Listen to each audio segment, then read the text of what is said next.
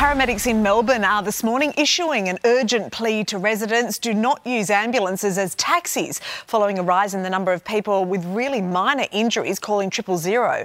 Let's go live to Sarah Jane Bell, who's in Melbourne. Now, Sarah Jane, these are terrible reports.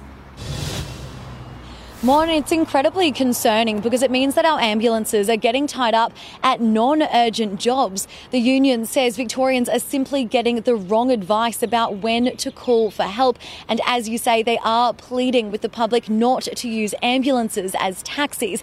Now, it's being reported that some health professionals, including doctors, have actually advised patients to call triple zero and go with an ambulance to hospital as they'd get through emergency faster. But the union and Ambulance Victoria have both reiterated that, reiterated that is simply not the case. Patients are triaged according to their conditions. Now, the union says on the one hand, they're getting calls for things like conjunctivitis, but on the other hand, people with serious chest pain aren't actually calling triple zero. So, a timely reminder when everyone's about to be with family to know when it is important to call those health authorities. Mon. Yeah, you'd think it would be pretty obvious, wouldn't you? All right, Sarah Jane Bell, thank you.